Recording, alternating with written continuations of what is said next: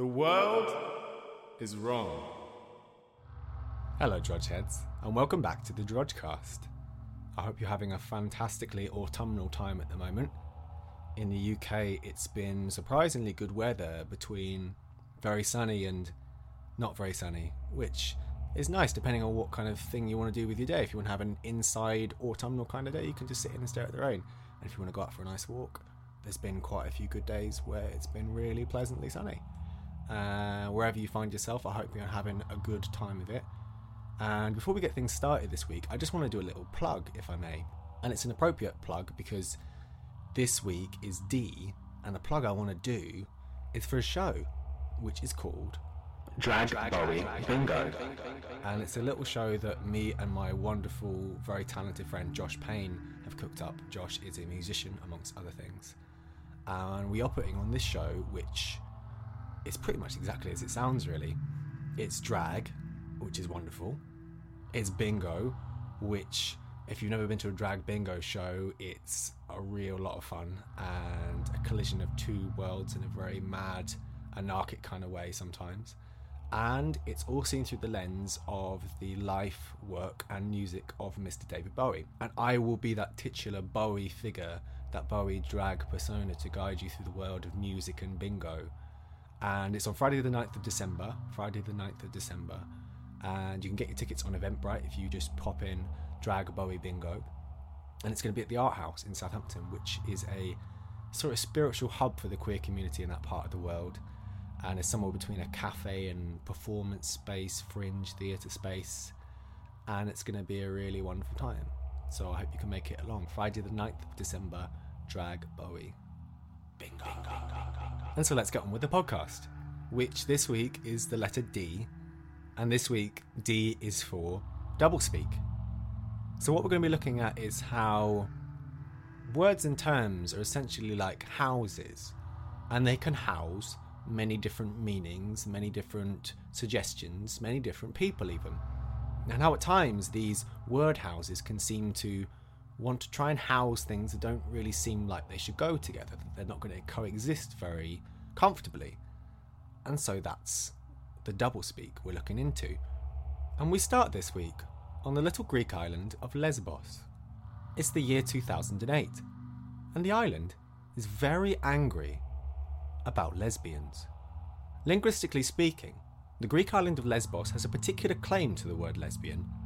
It's what they use to refer to its people, the inhabitants of the island. And the islanders of Lesbos, the lesbians, were getting very irate that there were other people around the world, namely lesbians, women who like other women, who were using the word lesbian to refer to anything other than someone who comes from Lesbos. Les, les, les, les, les, les, Demetrius Lambrou, one of the irritated lesbians and a magazine publisher, said, We are very upset that women worldwide who like women have appropriated the name of our island. Until 1924, according to the Oxford English Dictionary, a lesbian was a native of our isle. Now, because of its new connotations, our womenfolk are unable to call themselves such, and that is wrong. Certain amongst the islanders of Lesbos were so angry that they mounted a legal challenge, taking to court the idea that lesbian could mean anything other than someone from Lesbos. Gay women have every right to define themselves as they wish, but they don't have the right to appropriate our national identity, said one Lesbos resident, Ioannis Aklioptas. At the trial, inside a rammed courthouse, one of the Lesbos islanders wore a badge that said, I am Paul and I am a lesbian. he also later produced a banner which read, If you are not from Lesbos, you are not a lesbian. Evangelia Vlami, representing the gay and lesbian community of Greece, said any fears of ridicule or negativity by association were unfounded. Let's stop playing around with words, she said. Protests like this are nothing but prejudiced. The term can be used by both sides without insulting anyone. The defence on the LGBTQI plus side argued that not all residents saw the association as negative, and that many saw it as wholly positive. The term has been used worldwide for centuries and has even helped the island, boosting tourism, said defence witness Themistocles Kefalas. My daughter has no problem being called a lesbian, even though she's not a lesbian. Now, if I may for a second butt into these wholly bizarre proceedings, I myself have often felt like a lesbian. That's lesbian in the female sense, not the Greek island sense. I mean, I feel very feminine, very much like a woman in many ways, that I if I can say so, love and act like a woman more often than not, namely because I don't really know how to be a man very well a lot of the time and have often thought of myself as a lesbian with a penis. I suppose placing myself more in a female role because that's often felt more comfortable, and then feeling that way, you know, socially, romantically. Does that mean I can be a lesbian too? Does the word stretch that far? But should I move to Lesbos, then no one can tell me otherwise. Could all lesbians of all descriptions overrun the island of Lesbos to unburden the locals of any confusion about what the word lesbian means? Come on, girls, I think we can do this. Maybe. Maybe now is not the time to have that conversation. Let's leave it to the lesbians. The islanders of Lesbos and women who love other women who may or may not be from the island of Lesbos. So, this is a wonderfully ridiculous story but the story does have a darker side, of course, because these islanders are not motivated by linguistic specificity, but sexual specificity, namely that it is only right to have heterosexual relationships, only right to love people of the opposite sex, despite Greeks ancient ancestors being famed for their homoeroticism. The court challenge came weeks after the first gay and lesbian couples were legally married in Greece, and far right group Golden Dawn had attacked gay and lesbian act- activists in the streets during Athens' biggest ever gay pride event. Grigoris Vallianatos, a long-time gay rights activist, said at the time, This trial is a reflection of the homophobia that prevails in Greece. So, the etymology of the word lesbian whether you mean someone from the island of Lesbos or a woman who loves other women, it's all rooted in the same place the island of Lesbos. This is where the Greek poet Sappho hailed from in the 6th century BC. Because of this historic connection, the island of Lesbos today is a popular destination for lesbian women. What's that? Where are my lesbians at? We're here in Lesbos. This is our spiritual home, but apparently that's not allowed. Sappho was a famed poet, described by Plato as the tenth muse. At the time, women were regarded as intellectually inferior and entirely unsexual. So the concept of a woman loving another woman was completely incomprehensible, a, a joke, I suppose. But there in Sappho's poems were her expressions of her deep love, her erotic thoughts, and feelings towards other women. Originally, women who love or are attracted to other women were known as sapphic, engaging in the act of sophistry. The use of the word lesbian to mean the same thing is conjectured to have first occurred in the 1800s, but it wasn't until the 1960s and 1970s and the waves of successive feminist movements that it was used in the way it is today. Most of Sappho's work has sadly been destroyed or edited by moralists in an attempt to cover up her lesbianism and own her famed writing as an entirely heterosexual, traditional affair in the grand scheme of the story of ancient writers. But some of her poems in their original form have come to light over the years, and I'll read some to you now. This one's called One Girl. Like the sweet apple which reddens upon the topmost bough, atop on the topmost twig, which the pluckers forgot somehow. Forget it not, nay, but got it not, for none could get it till now. Like the wild hyacinth flower which on the hills is found, which the passing feet of the shepherds forever tear and wound, until the purple blossom is trodden in the ground. And another, called It's No Use, Mother Dear. It's no use, Mother Dear, I can't finish my weaving.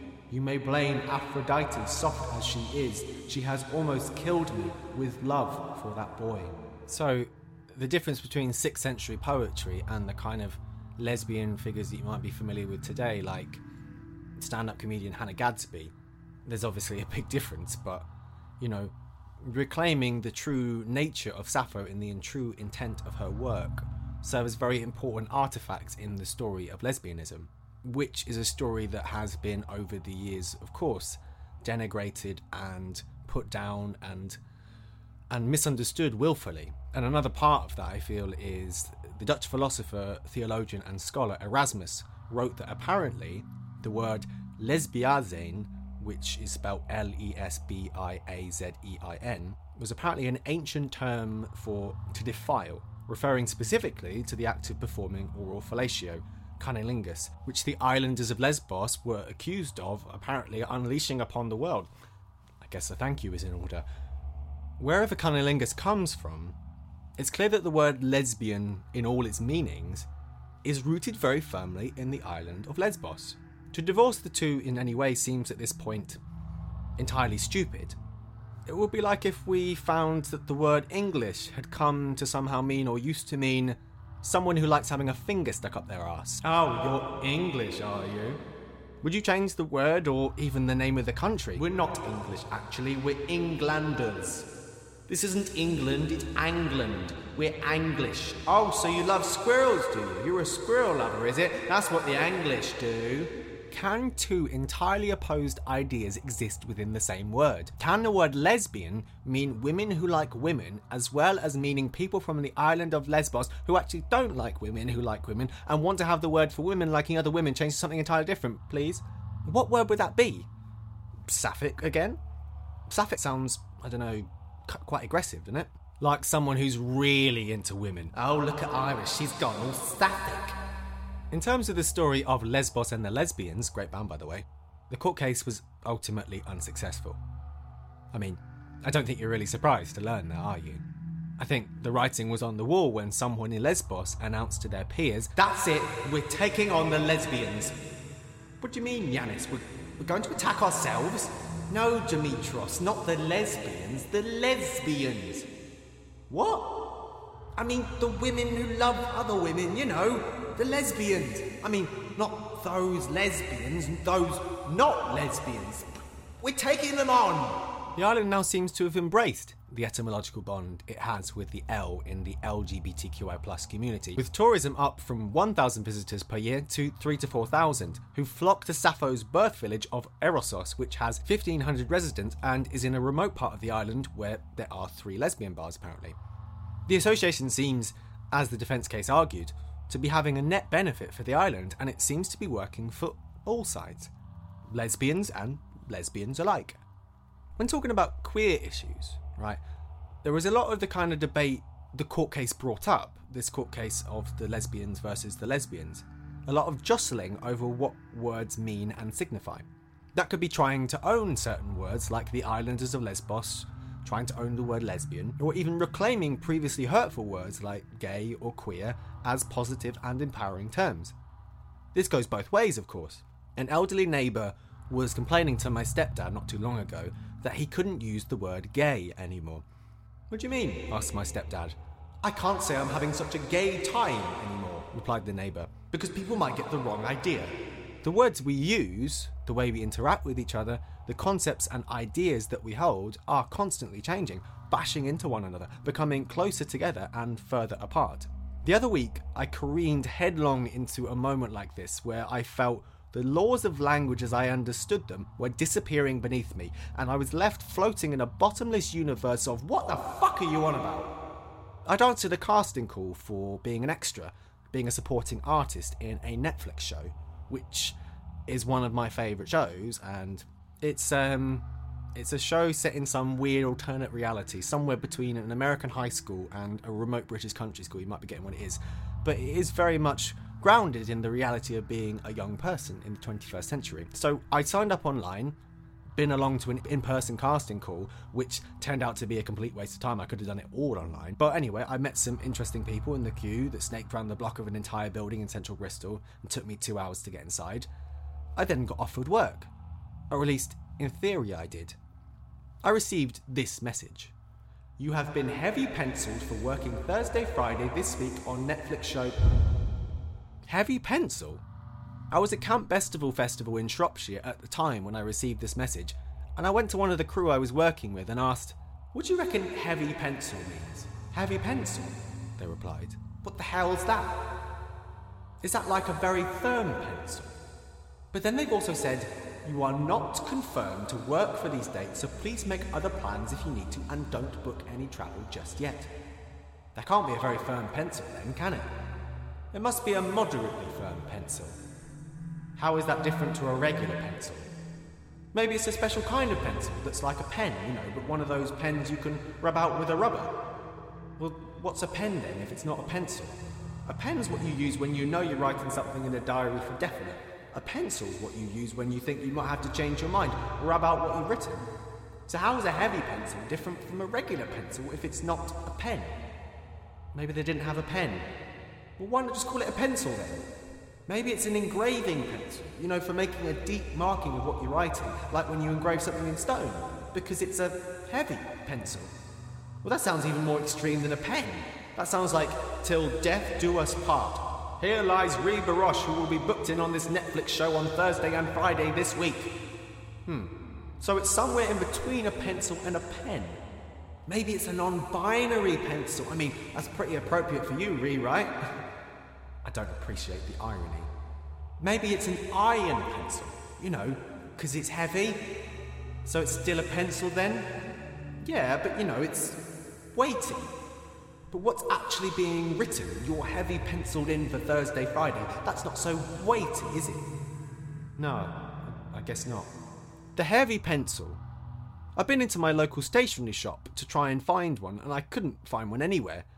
The guy at the counter thought I was mad when I asked him where I'd find the heavy pencils. Are you looking for a particularly big pencil? They generally just come in the one size. So, what this casting agency did when they messaged me about potential work that, that week was use a form of what is known as doublespeak. Doublespeak is defined as deliberately euphemistic, ambiguous, or obscure language. So, they were at one and the same time not offering me work, but presenting it as if they were.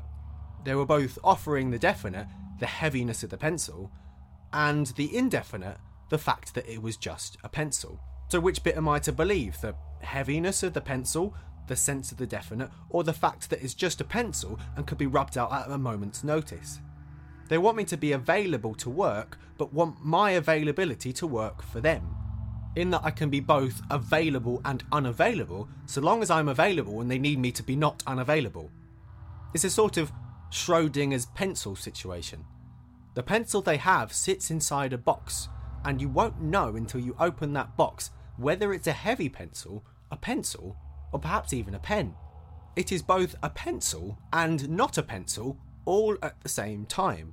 It's Magritte's painting of a pipe that shocked the art world in the 1920s, a painting that shows the diagram of a pipe under which is written Ceci n'est pas un pipe. This is not a pipe. Ceci n'est pas un pencil. Ceci est un Was this a mischievous commentary on the nature of language, maybe? That words are fluid, flexible, changeable, unpredictable because the things that they represent are themselves fluid and unpredictable. That a pencil can be used with the definitiveness of a pen, even though it is forever at the mercy of the rubber of destiny. What is anything that is written in pencil really worth if it can be obliterated from history with a swoosh of an eraser? Masterpiece written in pencil. I don't believe you. I don't want to hear about it. It's trash. It cannot hold the weight of its own meaning. It's not strong enough to defend itself against the criticism of time. Or is it the bravest and most meaningful of all written words, those written in pencil, laughing at the passing of time, waving its lead covered arse in the face of posterity? That's right, I'm written in pencil. Come and get me, why don't you? This graphic bitch could take you all on. Heavy pencil. I don't think I'll ever know what it really means. A pencil used to just be a pencil, now it's something else. Gay used to mean happy, now it means booty shorts and dungarees. Words are fluid, a chameleonic blob that can be moulded, bent, contorted, squeezed into any shape that the user desires. But how far can you go? Let's go back to that definition of doublespeak. Deliberately euphemistic, ambiguous, or obscure language. A rose by any other name would smell as sweet. A rose by any other name would still be a 30 year old bank clerk in Dunstable. Does a word reflect the meaning, or can it come to do that in time? By Shakespeare's example, if a rose flower was no longer called a rose, it was decided instead to call it um, a dungle borse. Would that flower smell less sweet, look less beautiful, have less enchanting connotations? No, I don't think so. It's still the same flower, isn't it? It's still the same thing. The word embodies the same essence, it represents the same thing, you can call it a dungleborse if you like. It's still a rose in terms of what a rose signified, meant, smelled like, looks like, whatever that is to you. Though you might not think of it in such sweet, idealized romantic terms if it was called a dungleborse. The word might actually come to change how you perceive the thing that it represents. Happy anniversary, honey. Oh, thank you. What, what's this? A box of chocolates? And ooh, some dungleborses. Yay! How did you know? Shakespeare is a perfect example of someone who stretched language, broadened its possibilities, literally helped to expand its size and uses. It's estimated that Shakespeare invented as many as 1700 words during his career as a playwright and writer. Words like bump, critic, dishearten, laughable, pious, road, suspicious. The pious critic was disheartened by the suspicious bump in the laughable road. That sentence wouldn't be possible without Shakespeare. Thanks, Shakespeare, but I, I think. He also invented words that never quite caught on, and that no one really knows the meaning of, though we can speculate. Words like pajock, wappened, arm gaunt. So I reckon pajock is someone who has tried to complete a feat of real physical exertion but hasn't quite made it, like falling at a hurdle or not managing to lift a car that's crushing a small granny. Ah, you big pajock, better luck next time. Wappened is just an abbreviation of what happened. That's pretty simple, that one. And to be arm gaunt, I think that's what happens when you've masturbated for too much too long. What happened, you big pajock? You're looking really arm gaunt today. I'm particularly sad that a particular Victorian phrase fell out of fashion, and I really want to bring it back if you will please help me with this. Bitch the pot. Bitch the pot. That's a wonderful, wonderful phrase, which means to make the tea. That's the problem. Things don't always get better or move forward, you know. Let's make Britain bitch the pot again. There are those in 2022, it seems, who believe that words are there to serve the user, and those who believe, on the contrary, that the user is there to serve the words. That words are fluid or words are fixed. So I could start using the phrase bitch the pot every time I was going to make some tea, and there'd be those who would understand eventually what I meant, and there'd be those who'd wince every time I said bitch the pot because of the connotations the word bitch holds for them. Or complain every time someone looked at their passport. Yes, I am a lesbian, but that's not what you think it means. The words woman and man are particularly bloody battlegrounds at the moment. Conservative politician and now Prime Minister Rishi Sunak was quoted during his initial Tory party campaign. I know it's hard to keep up, but the one before this one, the one before, during his campaign for Tory party leadership, he pledged to protect the words man, woman, and mother from the kind of woke nonsense that has sprung up in the wake of the 2010 Equality Act. He came second to Liz Truss in the last one, who, fortunately, as a temporary leader, was so much better on LGBTQI plus rights. She isn't. Wasn't. But she was tough on cheese. And Sunak is so much better. He isn't. What is it that Rishi Sunak says these words need to be protected from? Do, do words need protecting? Do words need security? Sort of like fencing around them? I mean, I find it ironic that Sunak is pledging to protect words like man, woman, and mother that are being proposed as having broader meanings than previously understood, whilst also railing against wokeness, a word that no one can actually really agree on what it means. From a speech he gave in West Sussex on the 30th of July this year, 2022, Sunak said, We are determined to end the brainwashing, the vandalism, and the finger pointing. Too often, existing legislation is used to engage in social engineering to which no one has given consent. The worst offender in this regard is the 2010 Equality Act, conceived in the dog days of the last Labour government. It has been a Trojan horse that has allowed every kind of woke nonsense to permeate public life. It must stop. My government will review the Act to ensure we keep legitimate protections while stopping mission creep. Fortunately, mission creep was stopped. For a, for a few months, anyway. The, creep was not the leader of the UK, but um, shit. Okay, I'll stop twisting words. But the creep is now the leader, so I, you know, he didn't. We didn't stop mission creep for that long. I look at the modern Tory party and its key recent figures like Liz Truss for well, she was a figure for a, a key figure for a minute anyway. Michael Gove, Rishi Sunak, Dominic Raab, Boris Johnson, Dominic Cummings, Priti Patel, Theresa Coffey. I mean, I know this is kind of a nightmare list of shag, marry, avoid. I can comfortably imagine them getting up at a late night Westminster karaoke bar and singing, I'm a creep. I'm a weirdo. What the hell am I doing here? I don't belong here.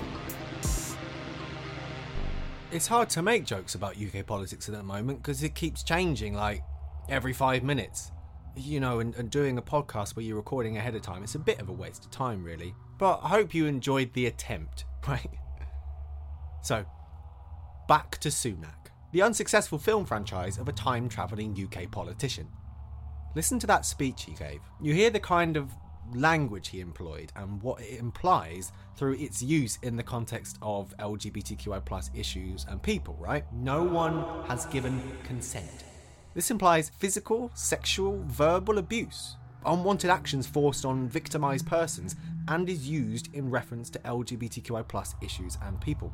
Trojan horse, referencing the story of the Greeks capturing the city of Troy via the elaborate ruse of gifting a giant wooden horse to the citizens of Troy, inside which the Greeks hid themselves, were carted inside the horse into the city of Troy, waited until darkness, and then sprung their attack. So, why would you refer to something that appeared to be one thing on the outside, a lovely gift, but is actually full of attackers and knives and other things that might mean you harm, when talking about LGBTQI issues and people, specifically trans people. I'm sure it was just a colourful example that sprung to mind, you know, like there wasn't at all being used as some kind of covert attack against a whole entire people and meaning to demean their very existence and their ability to live peaceful lives and therefore having no representation for the people they're supposed to be represented by. I'm sure it was just a colourful use of language. Like, you know, like eat out to help out, just like a fun little phrase that, you know, wouldn't bring the country to its knees but maybe it did actually have some good because I'm sure it encouraged a lot of people to engage in the act of cunnilingus, which, as we know, comes from the island of Lesbos. Thanks, thanks again, lesbians. They're really helping out this episode.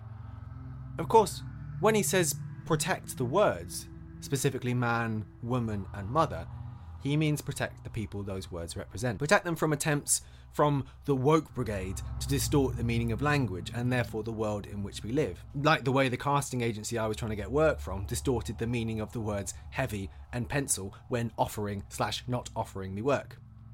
That really put the moron in oxymoron. But uh, um, uh, am I the oxymoron for not seeing how their fluid use of language is perfectly fine? That they've simply found the perfect way to say, we want you to work, but we don't want you to work.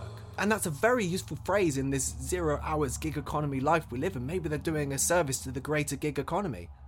Is Sunak the oxymoron for not seeing that words represent people and things, and people and things are changeable and flexible? Therefore, by definition, words have to be changeable and flexible too. I mean, he is a conservative, and that means, in theory, to conserve things, keep them the same. So he is at least sticking to the script of what his political allegiance is supposed to mean. Almost too much. Laughably so. Suspiciously so. Thanks, Shakespeare.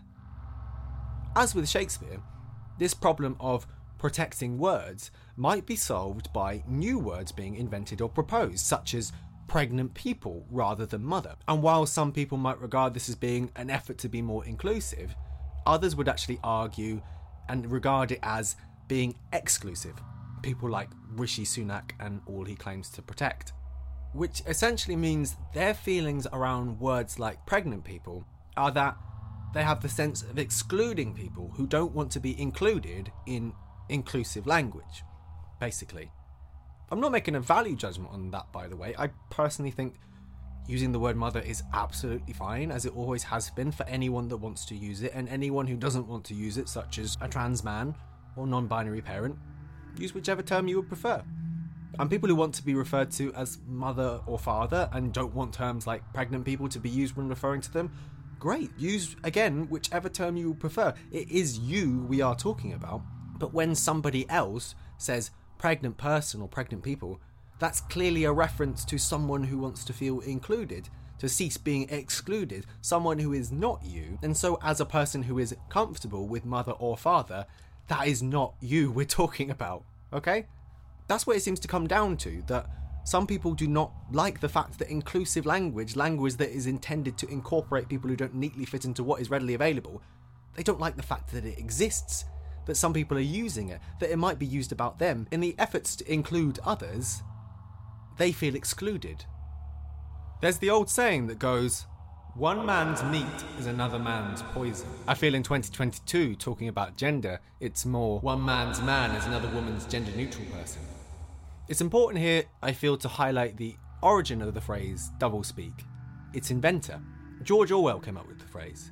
It's often misquoted as coming from the book 1984, but its meaning certainly references the kind of world and logic that book exists within and demonstrates. On the side of the Ministry of Truth building in 1984, the following words are imprinted War is peace, freedom is slavery, ignorance is strength. To Orwell, doublespeak is the language of totalitarians. And this is certainly the language dictators use. Most recent and vivid in our minds to this end is Vladimir Putin, who has described his war on Ukraine as a peacekeeping mission and the denazification of a country run by a leader, Volodymyr Zelensky, who is part Jewish.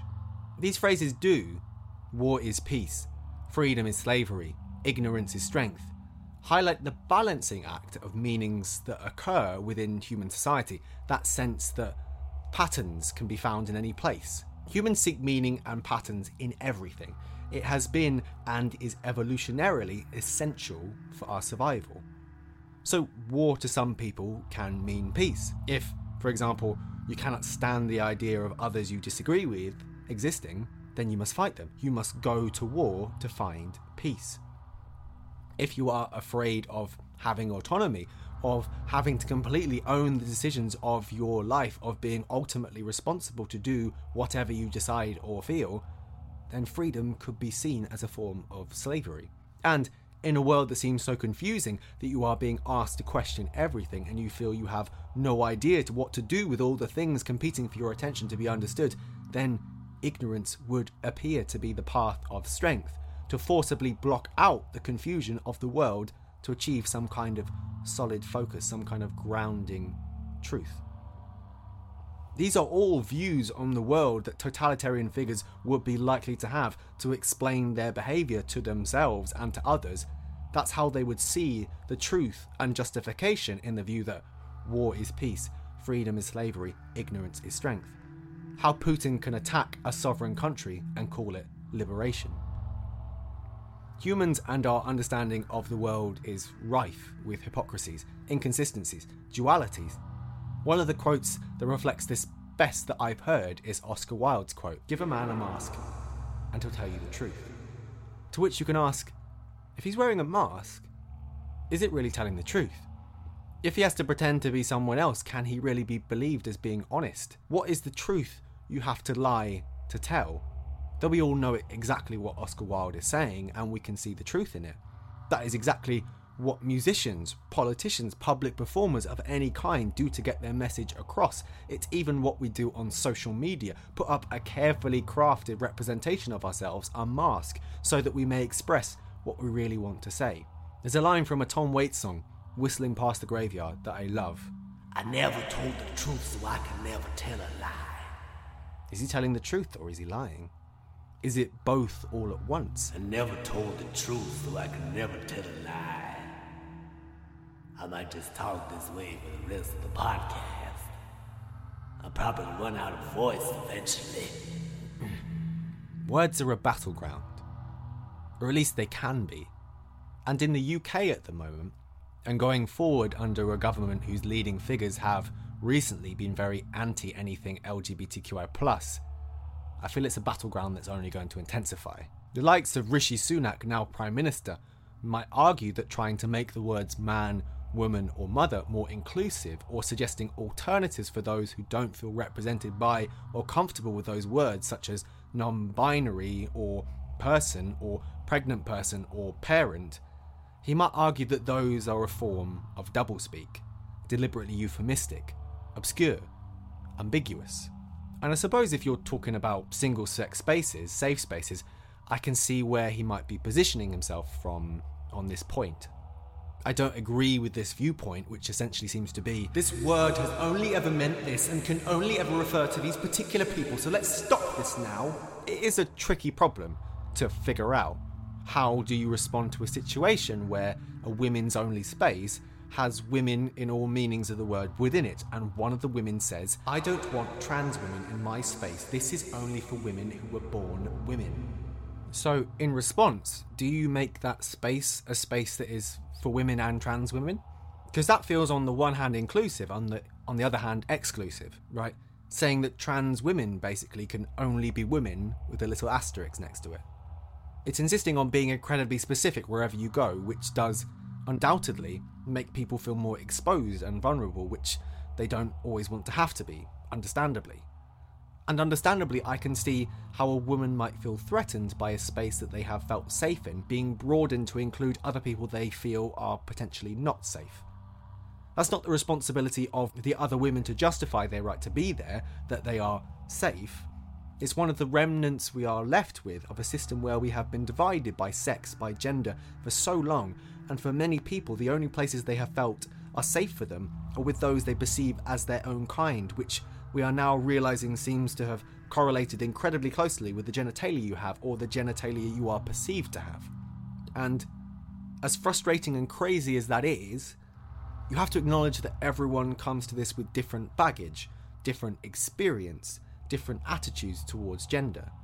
And ultimately, everyone wants to just be heard and valued. This makes me think of the story of Michfest, which was covered on Jon Ronson's podcast series Things Fell Apart. Michfest was a festival set up in the 1990s for women to come together in solidarity, listen to music, dance, and seek to tackle issues they were struggling with, whether violence against women or the system of the patriarchy, and how to dismantle it. Nancy Burkholder, a trans woman, started attending this festival, and at first, she felt very welcomed, whether enjoying the festival, being in conversation with women, at times topless or naked, just feeling good basking in the female energy of the place. But in 1991, when accompanying her friend Laura to meet a friend of Laura's in the car park, Nancy was accosted by a couple of other women who said that they needed to talk. They go to one side, and Nancy is told, You know, Michfest is for women only. Yes, says Nancy. Are you transsexual? The woman persists. My medical history is none of your business, says Nancy. I have a driver's license, a birth certificate. I'm as legally female as any other woman. Well, replies the woman, Michfest is for women born women only. You have to leave. You have to leave now. At this point, it's one in the morning. Nancy says she felt no sense of shame or embarrassment at this meeting. She remained proud of who she was in that moment, but that it was a moment of supreme rejection she'd never experienced before. After she arrived home to New Hampshire, she wrote an op ed, short for Open Editorial, which was published in Bay Windows, a Boston LGBTQI publication. She described how there was no mention in the Michfest literature of trans women not being welcome, and that she'd said to the woman ejecting her that there were other trans women at the festival too. Yes, the woman replied, We know about them, but haven't caught them yet. But we've caught you. I mean, I'm totally on Nancy's side in this story, but I do find it a little troubling why she felt the need to tell uh, this woman accosting her for being trans that there were other trans people out there that she could then potentially go and bother. Not comfortable about that, but carrying on. The following year, the festival literature did include disclaimers saying that the festival was for women born women only. Read, trans women are not welcome. The festival organisers didn't deny this fact, but said they didn't go around confronting women on their gender identity, and that Nancy was the only woman to be ejected in the festival's history. The year after that, Nancy returned to the site and, with female friends, cis and trans alike, went into the opposite field and set up camp. There were about 10 or 15 of them, with a table and some literature, and women from Michfest were invited to come over and hang out. The next year, they did the same thing. They called it Camp Trans, and hundreds of women from the neighbouring Michfest would come over to offer food, water, and flowers. In 1995, attendees to Camp Trans were escorted by some lesbian friends. That's women who love other women, by the way, though I guess they could have been from the island of Lesbos. They escorted them onto the Michfest land, where hundreds of women gathered around to hear what they had to say. A woman called Leslie spoke, saying, There have always been transsexual women helping the women's movement. Transsexual women want to be welcomed into a woman's space for the same reason that every woman does to feel safe. I think we can all agree that's what we all want, right? Whatever our space is, to feel safe. And in the context of women's only spaces in particular, the definition of that word safe is not mutually agreed upon, is it? Because some regard safe as contingent upon trans women not being there. This story illustrates also, as I've said before, how the LGBTQI movement is not one singular voice, that there is much agreement and disagreement within it, whether lesbians siding with trans people, lesbians siding against trans people, or trans people siding against other trans people. Nancy was not at Camp Trans and Michfest in 1995 to see that march of solidarity because she'd left over disagreements about what type of trans person should be allowed into Camp Trans, whether it should be only pre op trans women who perhaps couldn't afford or didn't want the surgery, or post op trans women like Nancy. Nancy says that she was not comfortable for pre op trans women to show up in a sensitive women's space, and that for her, that signalled her last involvement with Camp Trans. This story is also where the term TERF comes from, actually, which is an acronym for Trans Exclusionary Radical Feminist. Feminist writer Viv Smythe was invited to talk at Michfest, after which point she was challenged about whether she should go or not because of the festival's history of excluding trans women. Consulting with a private online forum of intersectional feminists, radical feminists, and trans women, they and Smythe arrived upon the term TERF. In that moment of invention, it wasn't intended by any of them to be an insult. It was simply meant to be descriptive of the fact of that matter that certain women don't want trans women in women's spaces. It's since been used in a pejorative way, and I think that's most that's the meaning that most people at this point would associate with turf in 2022, that it's not something you're going to be particularly happy about being called. So that is another term or word that has changed over time from what it was originally intended to mean. Though, when you think about it, it's not really surprising, really, is it? When the TE stands for trans exclusionary. Which I suppose could, in the case of Nancy ceasing to go to, to Camp Trans because of disagreements about what type of trans person should be allowed, could also include trans people like her, seemingly paradoxically. Being trans and also being trans exclusionary. Words are a paradox. It's with cases like this where the word, the theoretical meaning, collides with the reality, the people and places that the word is supposed to represent. And that is the battle that is being fought on this battleground around the word woman in particular, because some believe that someone who is a trans woman can never be completely a woman, if a woman at all, that they will be a woman with an asterisk. And because women historically haven't felt safe around men or those they see representing the word man, this is why it is such a vicious battleground for all concerned. The battleground over the term man, you will find, is less well publicised, perhaps because of that simple matter that men do not generally seem to feel threatened by trans men coming into male spaces. It certainly doesn't get the kind of media attention or public furore that trans women's issues do, whereas some women most certainly are expressing those feelings of feeling threatened by trans women in women's spaces. And that is the sticking point of the issue at the moment, I feel, to which the solution is not that clear. Maybe it will be, have to be a continuation of the kind of separation at Michfest with women who feel comfortable with women of all varieties opting for those spaces and women who don't not opting for those spaces. It's a sort of solution. But then the lesbians of all varieties seem to have sorted out the Lesbos issue.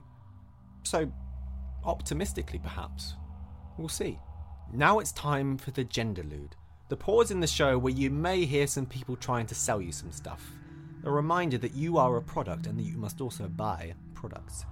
So we're going to have a little bit of a pause, a little bit of a mood oriented ease into that reminder that you are a product and you must also buy products. So enjoy, take a bathroom break, but if you're on the island of Lesbos, remember a toilet for lesbians is a toilet for lesbians only. And see you in a few.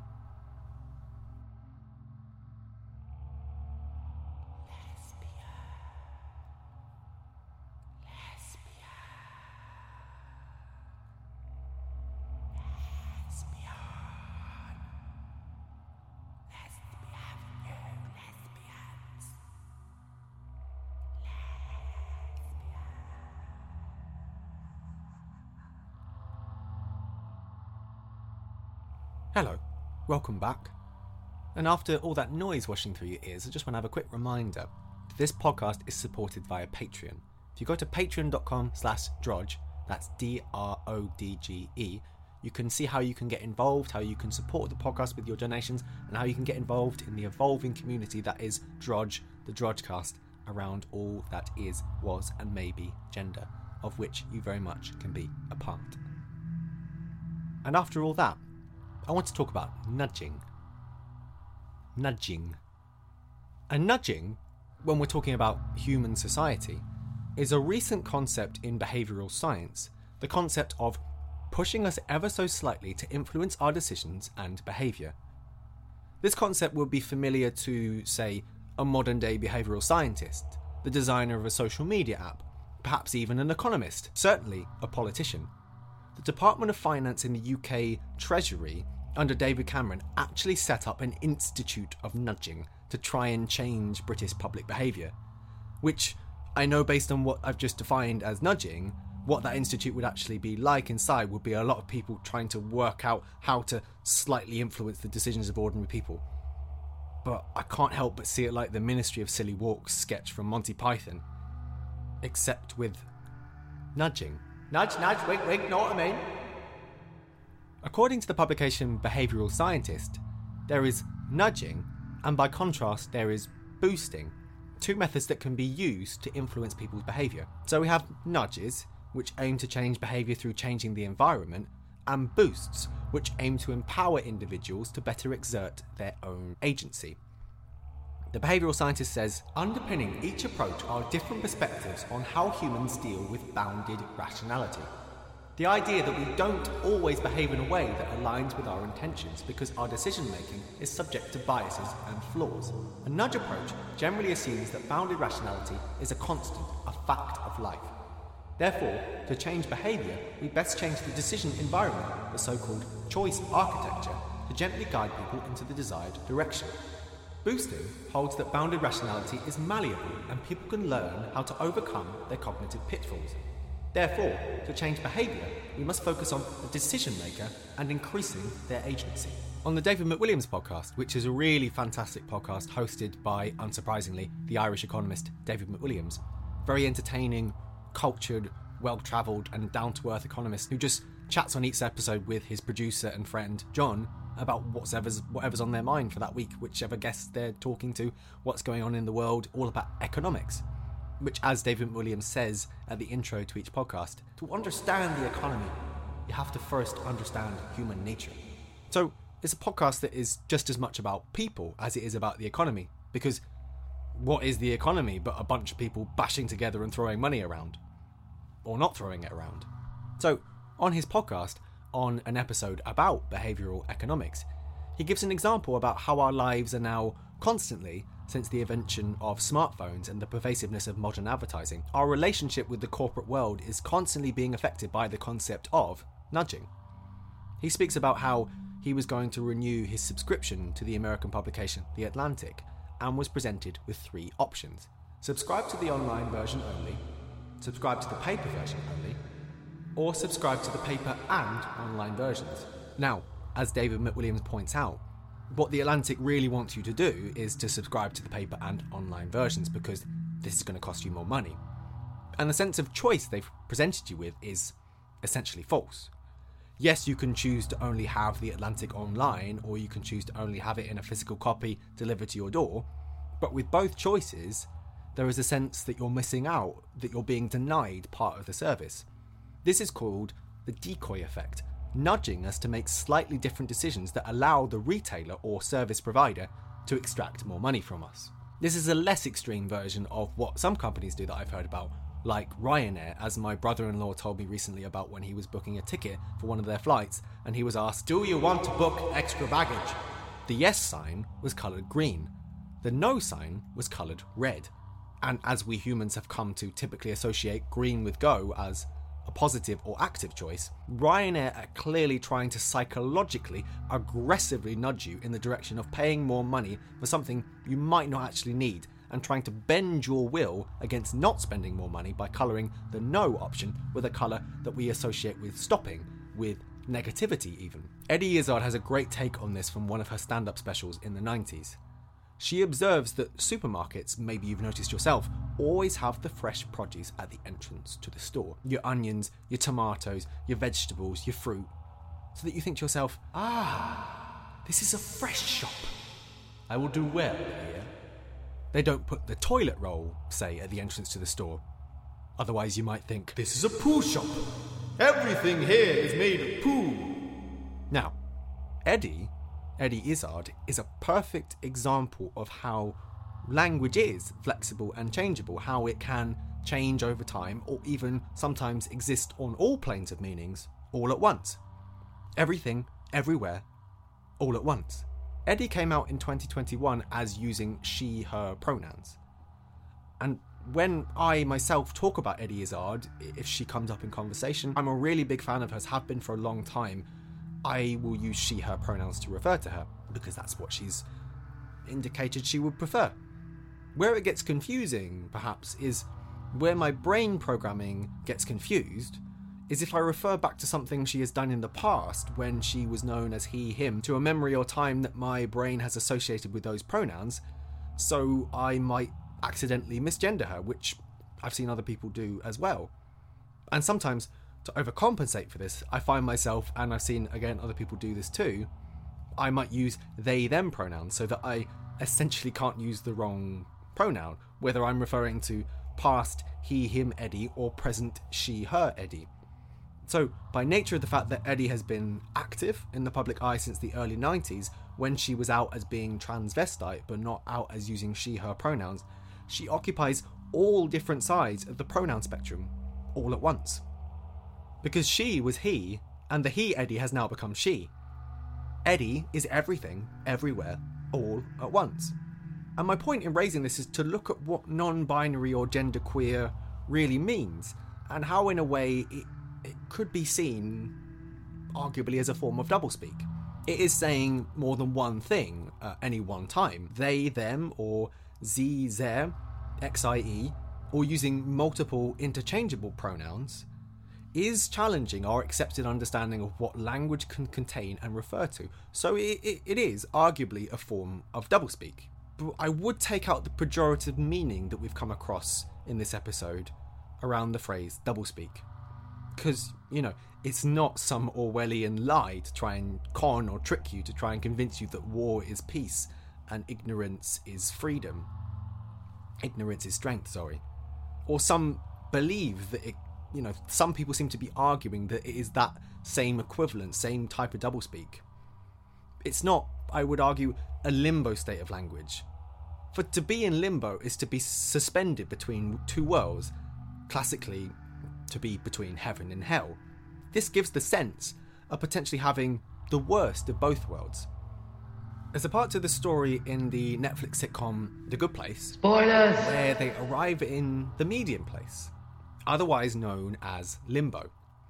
This is populated by just one solitary person, Mindy St. Clair, one moral anomaly who was neither good enough to get into the good place nor bad enough to be sent to the bad place. So she lives in this fine, mediocre place where she watches okay daytime soaps and masturbates. A lot.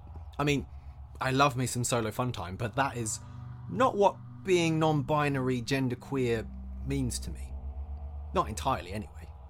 It doesn't feel, at least to me, being directly in the middle of something, being non binary, being genderqueer, it feels like being, not all the time, but some of the time, like being everything everywhere all at once.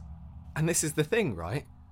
Words are not supposed to allow you to do that. Words are meant to be fixed, definable, definite. They go in a dictionary. Why else would we have a dictionary? But then we also have, thanks to the internet, the Urban Dictionary, or things like it, meanings behind meanings, and that's been there since before the internet. For words themselves, in the words of Walt Whitman and Bob Dylan together, contain multitudes. Words contain multitudes. You and I contain multitudes. What's this? It's a spanner. Well, what's this then? It's a kiwi. Do you mean the nationality or the fruit? The fruit. How do you know it's the fruit? Because it's furry and green inside. How do you know it's green inside? Have you looked? It could just be a small, furry, round New Zealander. Oh my god, you're right. L- let me get my knife. Help, don't do that. I'm not a kiwi fruit, I'm a kiwi man. What would being non binary look like if you got your language knife out and opened it up? Like a stick of rock that showed the same colours as the non binary flag yellow, purple, black, and white, or a kind of Pandora's box of gender, all the possibilities all at once, everything from Janelle Monáe to Sam Smith to Bimini Bon Boulash. Is the non binary gender fluid expression some form of doublespeak after all, or something much more specific than that? There's a quote I pondered a lot over the course of the past decade or so.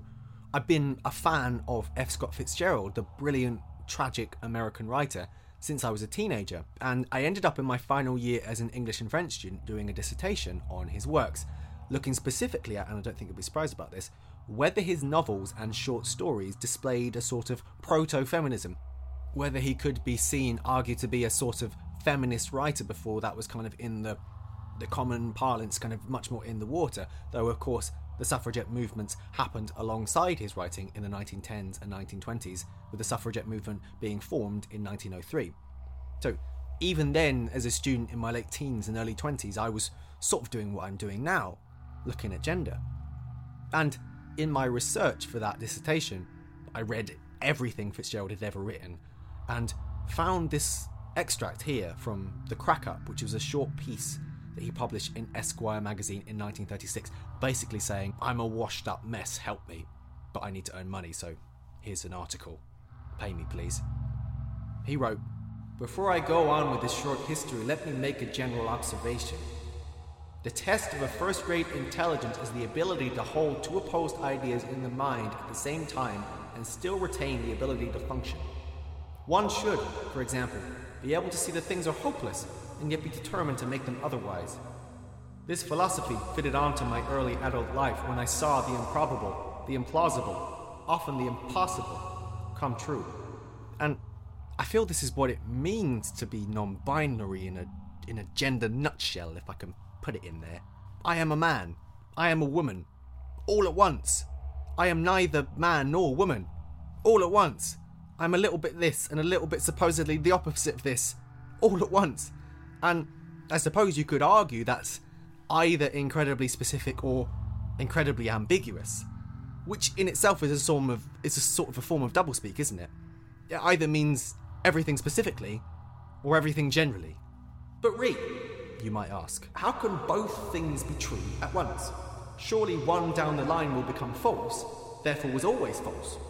Possible. But wouldn't that make it true in the moment? And I turn unexpectedly again as I'm as, as kind of becoming more expected now that I'm turning to science as a lo- long lifelong science phobe turning to science writers for inspiration for for guidance through these episodes. The writer Carlo Rovelli gives a beautiful example of this in his book Seven Brief Lessons on Physics when talking about the advances in understanding around quantum mechanics and how two opposing theories that contradict each other can both be correct. Nature is behaving with us like that elderly rabbi to whom two men went in order to settle a dispute. Having listened to the first, the rabbi says, You are in the right. The second insists on being heard. The rabbi listens to him and says, You're also right. Having overheard them from the next room, the rabbi's wife then calls out, But they can't both be in the right. The rabbi reflects and nods before concluding. And you're right, too. Looking at it from a behavioural economics perspective, what I was listening to David McWilliams talking about on one of his recent podcasts, or behavioural gendernomics in this case, he argues that when interpreting the meaning of a situation, we tend to default back to the perception where we feel most in control of our environment. So he uses, he uses the example of his mother losing her car keys, which normally sit on the top of the TV in her living room. Believing they've gone missing, she prays to Saint Anthony, the patron saint of lost causes, and lo and behold, she finds the car keys on top of the telly. This makes the world make sense to her, in the sense that she lost something, she prayed to the man who was responsible for lost things, and the lost thing came back. To an outside observer, outside of her worldview, like her son David McWilliams, the keys were never lost. They were always on the top of the TV, where they always are. His mother just forgot or wasn't thinking clearly. So, in this example, it sheds light on the control that we all seek to exert over our own environment by how we interpret it. For David McWilliams' mother, it's that there is a God and all of God's saints are looking out for her. and for David McWilliams. There's no God, you're just a forgetful Egypt. So, applying this to the concept of doublespeak, I would argue that we do have control over the words we use, the words that we all use, but not as much as we think we do. Because we all use them. What one word means to one person can mean something entirely different to someone else, as the islanders of Lesbos know only too well. Look at the cases of mistaken identity that have been made possible by the invention of Twitter. The user at John Lewis is repeatedly mistaken for the British homeware retailer John Lewis at John Lewis Retail. He seems to be pretty good humoured about it, and at a recent Christmas, John Lewis, the shop, sent John Lewis, the person, a Christmas hamper for being so good natured about the strange state of mistaken identity. A sort of, sorry and thanks for seeing the funny side of people complaining to you about their faulty blender. Less good natured fun for Twitter user at Steve Bannon, who, after Donald Trump appointed Breitbart founder Steve Bannon as his chief strategist, found himself receiving large amounts of ats abusing him for his policies and opinions. Steve Bannon is a 45 year old HGV driver from Swindon in Wiltshire in the UK. This is what I think of when I see people misgendering other people or refusing to accept that some people want to use gender neutral terminology, like myself. It's a case of mistaken identity, but with words. It's like you've got a problem with your neighbour Diane. Diane keeps throwing empty bottles into your garden after she's been up drinking late into the evening, and you're just not happy with it. You see Diane in the street one day, and you decide to finally accost her. Diane, we have to talk about this bottle situation. My garden is overflowing. My lawn is covered in glass bottles. I'm sorry, but I'm not Diane. Exactly what Diane would say, you think, the alky glass littering charlatan. Now listen here, Diane, that's not going to fly with me. I know what you're doing. I see the glass bottles piling higher and higher every morning. But I'm really not Diane. I don't know what you're talking about. Diane, I've told you I'm not taking your nonsense anymore. The bottles have to stop. My name's David. I don't care, Diane. This is coming to an end. Mark my words. It's David, not Mark or Diane. No more bottles, Diane. You've decided that David is Diane, and you're having none of it. They look so alike, how can it be anyone else? But Diane is David, and David knows nothing about the glass bottles piling up in your garden. Resistance to calling people by their preferred pronouns, the use of gender neutral terminology. It's like the mistaken identity of David and Diane and the garden full of glass bottles. You are taking your emotional baggage and feelings around gender, the unasked for glass bottles in your garden, totally legitimate in their own right, and you're taking them to someone you are unable to recognize for who they say they are. David. Or is it Diane? But seemingly not the person you wanted to direct your frustration at. What is this doublespeak? How can you be David and Diane? What about my glass bottles? I'm just David. Have you thought of throwing the glass bottles back into Diane's garden? Or going and having a word with her? Recommending she go to an AA meeting? Rather than accosting strangers and insisting that they're the glass bottle bandit ruining your garden? It is a worrying time in many ways to be an LGBTQI plus person in all corners of the globe. I mean, we're sort of going to see next month in November with the World Cup in Qatar a sort of collision that doesn't normally happen between those two worlds. And, you know, uh, in, in the UK, we're obviously much safer than many parts of the world, but we're all on the edge of our seat, I feel, from an LGBTQI plus perspective, waiting to see what the new PM Liz Truss, sorry, new PM Rishi Sunak is going to do. Whether she, sorry, he, will be a more enlightened politician as leader of the country than uh, whoever else was in charge before. Uh, you know, when who was in charge before, like five minutes ago, was quite, from my understanding, a thoroughly exclusionary, divisive Minister for Equalities. That's Liz Truss, the, the, the former one, but the one before, the, the, the, the, the not the not one now, the not one now. Maybe maybe Liz Truss, former uh, former Prime Minister and former Minister of Equalities. I'm sure former many things. I don't know what she's doing now. Maybe she'd do well to take a trip to the island of Lesbos, and indeed that can extend that trip to the Department for Equalities, the All Minister for Equalities going forward. Maybe they'd do well to take a trip to the island of Lesbos and see how two seemingly opposed worlds can coexist on one island inside one word, and that we can all get along, lesbians and lesbians alike. Maybe that's the best way to look at words that they are like islands, islands of meaning and significance, and that one island can contain two meanings, two concepts, two sets of people that it can be argued are diametrically opposed. There is a word for such words, in fact. Contronyms. A word that means one thing but also means the direct opposite depending on the context. For example, the word left means something that is remaining. There's one lesbian left on the island of Lesbos. And it also means something that is missing. The lesbian left the island of Lesbos. Another example, the word cleave, which means to split, to cleave a piece of meat, or to hold close to, as in the young cubs cleave close to their mother.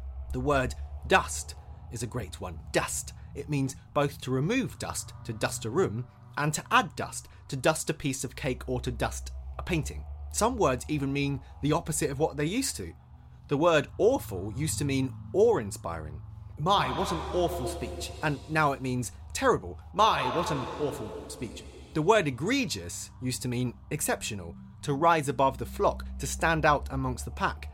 Now it means, after much ironic usage over time, the exact opposite, to make an egregious error. But I suppose, you know, that could still mean an exceptional error, an error that stood out amongst the pack, but the implied sense is very negative, switched from what it used to be. Words are have always been fluid because they represent things that are at one and the same time both fixed and fluid, whether people, places, or things. I guess all of us are guilty of doublespeak, like kids fighting over a rock they found in the garden, Finders keepers. or two old men with metal detectors squaring up over whose bleep went off first. Words are, I would argue, forever changing because everything is forever changing. So, what to do with the dictionary then? Okay, yeah, I think I've got it. Maybe we need to write the dictionary from now on in a way that means the words and meanings written inside have a sense of being definite and fixed. You know, you can put them in there, write them down, and rely on the meaning in the moment, but there be something we could change at a moment's notice if we need to. Now, where would you find a writing implement that would allow you to do that?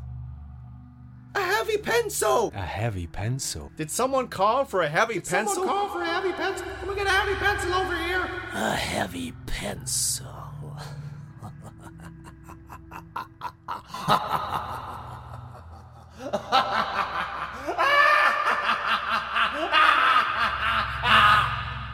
See you next week, Drodgeheads.